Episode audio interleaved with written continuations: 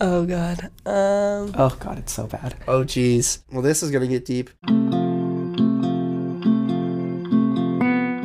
I thought I knew him. Within a month, we were like dating. She was a soccer player in my high school, and I was on the varsity soccer team, and she she was on the girls' team, and I mean, I only really had like two past boyfriends. I felt like I was spending all my time like fixing them. He started gaining like these weird like power trips, and so like anything he would do would be to assert power in like the relationship and like assert dominance. And like especially my last boyfriend like liked me so much, but I was just like I was always like a mother to him. I I think we were like playing a video game, and I was like, I was like, hey, and she was like, what? I, I was I was like, I got something to tell you, and she's like, what? And she like got kind of confused, and so I was like, I love you. everybody knew that I could do better, but I didn't really care at the time. That relationship brought about the worst year of my life. What I didn't know at the time, I mean, I couldn't have known, was that it turned into an emotionally and sexually abusive relationship. The worst part is, like,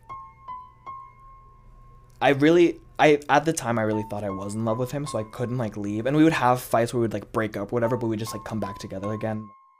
I feel like part of a relationship is being with someone and like walking with them in life.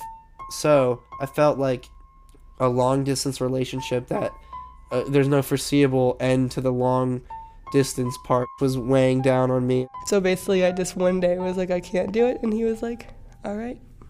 It was hard, but it's better. Like I know it's better. It still it still kind of stings. Love hurts sometimes.